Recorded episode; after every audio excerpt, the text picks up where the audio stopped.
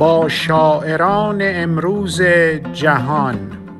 برنامه ای از منصور نوربخش.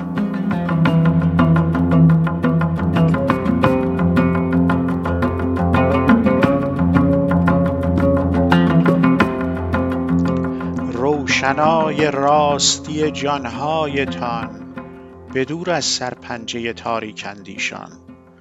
منصور نوربخش در برنامه دیگری از سری با شاعران با شما هستم برای معرفی شاعری از تورنتو کانادا. پال ادوارد کاستا. پال ادوارد کاستا هنرمندی است که در رشته های مختلف ادبیات فعالیت دارد. او پیش از این شاعر سرآمد لوریت شهر میساگا بوده و اکنون مدیر مجموعه شعر Art Bar است. پال ادوارد کاستا به طور گسترده ای به شعرخوانی می پردازد و اشعارش در بسیاری از مجلات ادبی منتشر شده است. کتاب قطعات ادبی کوتاه flash fiction او با نام آوالون لعنتی به تازگی از سوی انتشارات موزاییک منتشر شده و نیز کتاب شعر او با نام قطار طولانی آشوب اکنون در دسترس علاقمندان است. پال ادوارد کاستا عضو پیوسته اتحادیه شاعران کانادا است و نیز برنده جایزه ادبی شورای ادبی شهر میسیساگا نیز بوده است.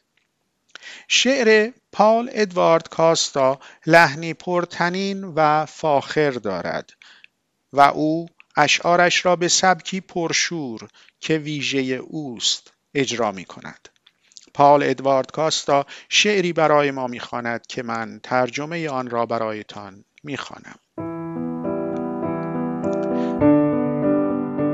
در آمیخته با ابیات.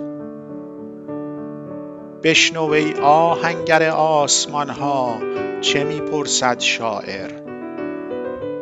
چگونه همچنان زنگ ضربات چکشت برمیخیزد آنگاه که هیچ فرقه ای نام تو را روی زمین حک نمی کند.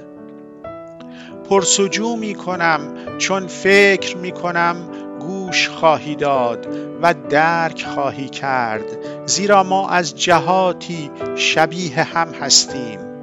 تو زوب آهنگری و جوشکاری واقعی انجام می دهی در بیشترین افزایش گرما. برای ایجاد تأثیرات شگفتانگیز که تمام بهشت برای آن اعتبار قائل است روی ابرهای سفیدی که از آهنگری آسمانی تو به دور دست می روند. در حالی که ما مفاهیم را در کلمات به هم می دوزیم در ترتیبی منسجم برای بیان آنچه احساس می شود اما به ندرت توصیف شده.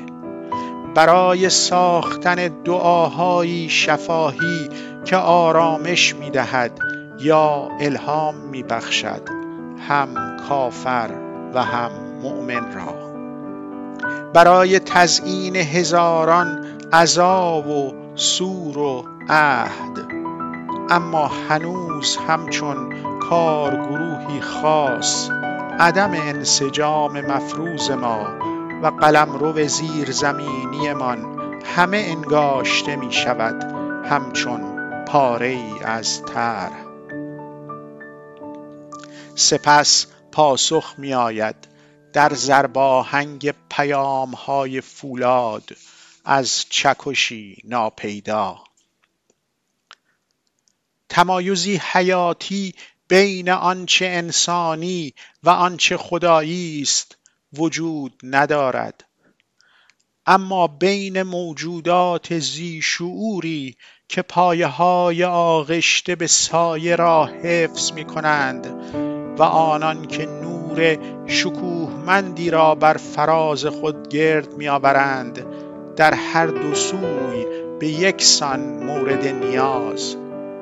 مثل لبخندهای آسانی که حسن نیت برمیانگیزند.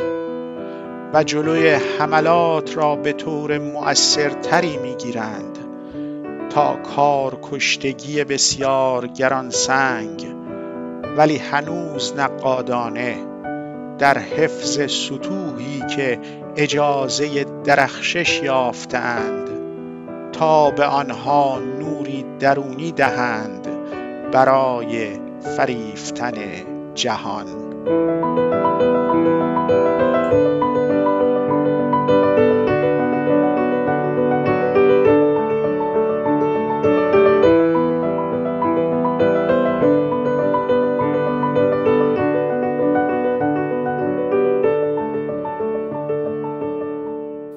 Hear, O smith of the heavens, what the poet asks. How does your hammer continue its ringing when no cult carves your name on earth?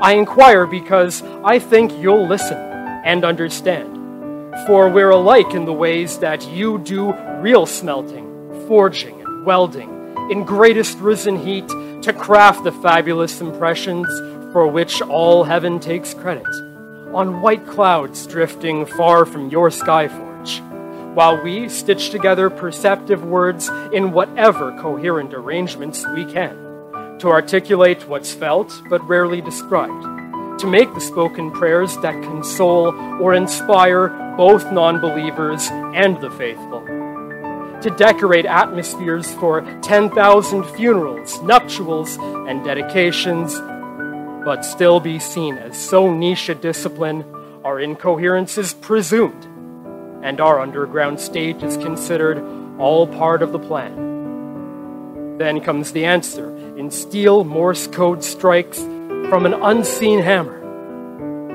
The vital distinction isn't between what's human and what's godly, but between sentient beings maintaining shadow soaked foundations and those collecting glorious light atop them on both sides of equal necessity, as easy smiles gathering goodwill stave off attacks more efficiently than highly respectable engineering, still critical in maintaining surfaces that get to glitter, giving them the inner light they use when enticing the world.